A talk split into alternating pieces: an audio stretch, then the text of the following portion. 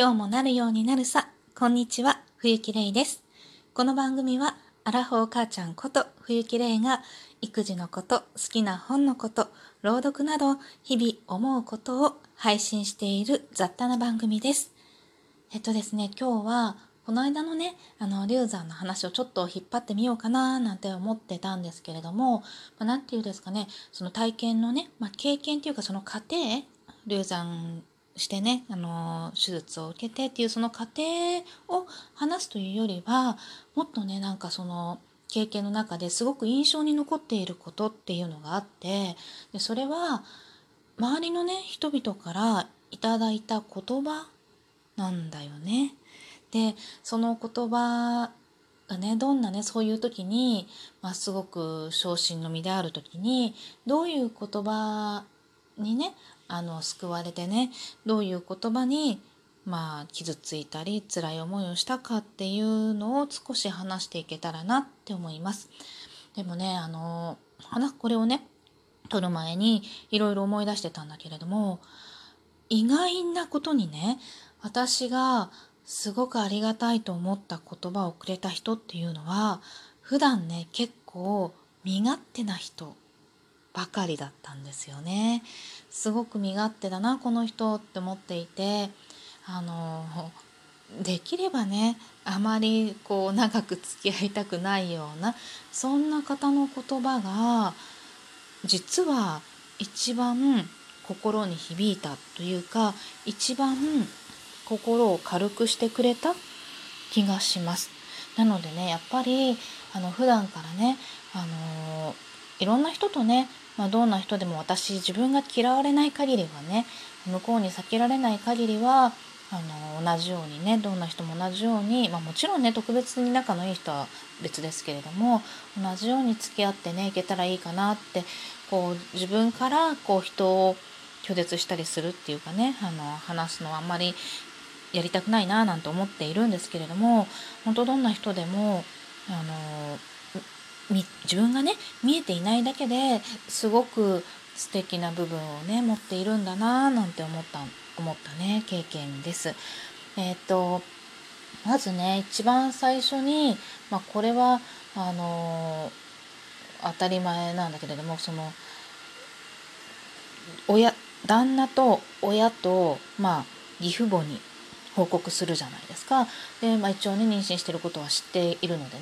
で、まず最初にそちらに連絡しなきゃいけないなと思って、流産の連絡をするんですよ。できるだけあんま言いたくないんだけれども、で私親には結構恵まれていて、今までその特にさしたる不満もなくちゃんと心の支えになって育ててくれたなと思っているんだけれども、今回この件に関してだけは親からもらった言葉は特にありがたいとは思えなかったんですよね。でそれは多分私を気遣って発した言葉だと思うんです。こういう状態になってすごく落ち込んでて、もう自分を責める気持ちもやっぱり少なからずはあるんですよ。でもそこに大丈夫、あなたは悪くないよっていうか悪くないよっていう言葉じゃなかったかもしれないけど、そう受け取れるような言葉を私は親からかけられたんだけれども、それは実はあんまり嬉しくなくて、いや分かってるよっていうか、その自分が原因ではないということは病院側からも初期の流産っていうのは自然淘汰であるっていうことも聞かされているし、特に独断後で検査した感じでも問題はなかったんですけどなのでそこは受け止めがたかったその言葉がっていうふうに今でも思っている。別にそれを恨んでるわけでも何でもないんだけれども、それはちょっと違うんだよねって思ったことを少し覚えていて心に残っていて、逆に義母は普段もう本当に勘弁してほしいっていうくらい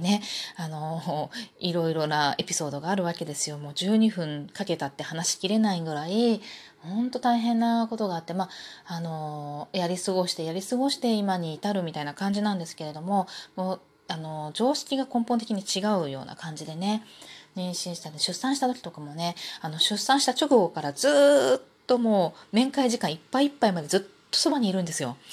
でも全然休ませてもらえないし、もう退院してきたら退院してきたで、朝から晩までずっと泊まりに来てね、で何も動かないでね、ずっとリビングに座ってるんですよ。でやることをちゃっちゃとやりなさいとかって言って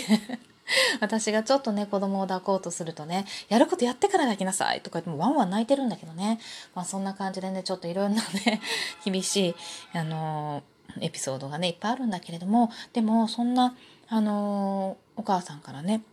かけられた言葉が、その報告をした時にね、あそうですかって言われて、まあでもね先は長いですからって言われたんですね。でそれがねすっごくねストンと心の中に落ちて、あそっかそっかっていうかね、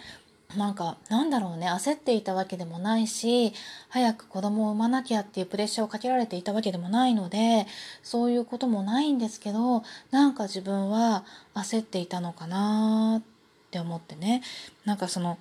なんだろうね、わかんないけれども失敗を取り戻さなきゃとかそういう感じだったのかわかんないんですけど、なんかやっぱり焦ってたんだなと思って、それでそっかそっかそうだよねって、人生長いよね、まだまだ始まったばかりだしって思ってね、結婚生活なんてね、まあ 2,3 年経ってますけどね、うん、なのですごくね心にストンと落ちた言葉でしたね。あとはまあ旦那別にね憎き人ってわけではないですけれども、やっぱりね共に生活しているとね、今なんかでもそうだけれども結構勝手なんですよね。男の人ってみんなそうなのかもしれないけど、まあお母さんによく似ているわって思っちゃうぐらい勝手でね、自分勝手な行動とかね、そういうことがすごく多いんだけれども、だけどそういう時にね、私その手術をした後ね、結構3ヶ月以上にわたってね出血が止まらなくって、なかなかこう体が元に戻らなくってね、まあ、次赤ちゃんを欲しいな、先生はねその、まあ、次のね赤ちゃんを早く授かってねの方がやっぱり心のね精神的な回復が早いよっていうタイプの先生だったので、まあ、そうしたいと思っていたんですけど、なんせその出血が止まらないのでねどうにもならなくって、でまあ、次の赤ちゃん望めない状態でねずっと行った時に、ある夏祭りでね、旦那と行った夏祭りで本当にね若いねお母さん方がね何人か集まって妊娠してるんですよ。みんなお腹が大きいのですごい分かるような感じで、まあ、いいなと思いながらも見てたらね、なんかまあ暑くって本当嫌になっちゃうんだよねこのお腹とかって結構言ってんの、その妊娠してる状態がもう辛いから嫌だよとか言って結構すごい文句言ってるんですよ。でそれ聞いたらね、多分普段だったらあそうなんだって思ったり、まあ、大変だろうね重いしねって思ったりとか、あと自分がね妊娠の経験した後だったら、まあ、そうなんだよねってすごい共感したりしたことだったと思うんだよね。大してその特別に変なこと言っていたわけではないと思うんだけれども、やっぱりその受け取る側のね私の精神状態がねやっぱ良くなかったから、それをねすっごくね苛立たしく思ったの。でそれでね旦那にね、なんかすごいこう妊娠してねちょっと子供を産めるってそんなに簡単なことじゃないのにああやって言うなんてすごい、まあムカつくみたいなことをねちょっと旦那に言ったのよ。でそしたらさ、普段ねそういう文句を旦那に言うともうコテンパンに言い返されてお前が悪いみたいな感じで言い返されるんだけど、その時はねなんかあの人たちはねって旦那がねその妊婦さんたちを見てね、あの人たちは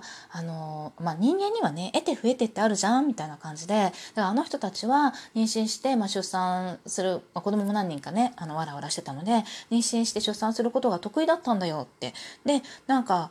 レイはたまたまそれがちょっと苦手だっただけだよって、別に大したことじゃないよみたいな感じで、他にあの人たちには苦手なことでもレイには得意なことがあるでしょって、それがたまたま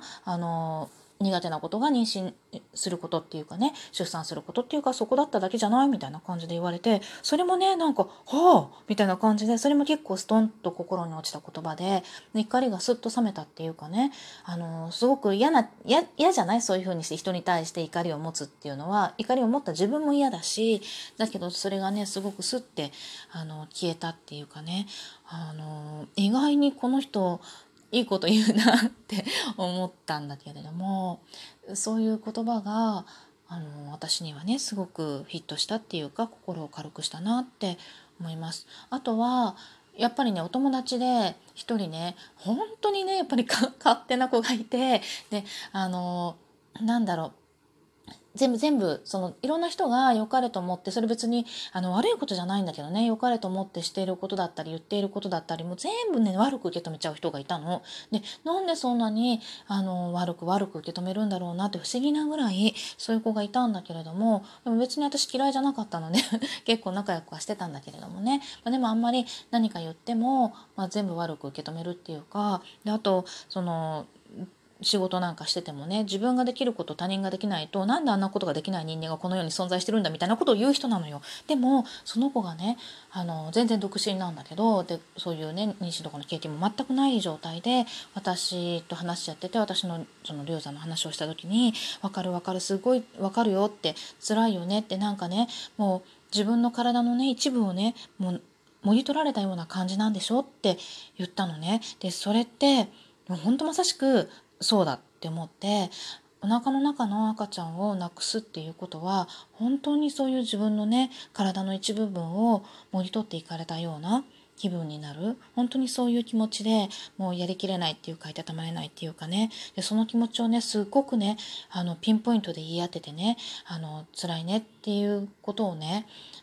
言ってくれて、体大事にしてねとか、辛いよね大変だよねとか頑張ってねみたいな、そんなね声かけは本当に普段いい人たちはみんなそういうこと言ってくれるの。でもそれは全然なんか心に響かなくって、でなんか辛いよねって言われても分かってないよねってちょっとひねくれと思っちゃうんだよね。だからそういうことがだからピンポイントで言い当てられることですごく心にね染みたなって思いました。なので意外にね普段ちょっとあんま苦手だななんて思ってる人も長く付き合っているとすごくいい面、自分がね見えてないだけで実はすごく心のね相手の気持ちの分かる人だったりとかねするかもしれないなって思いました。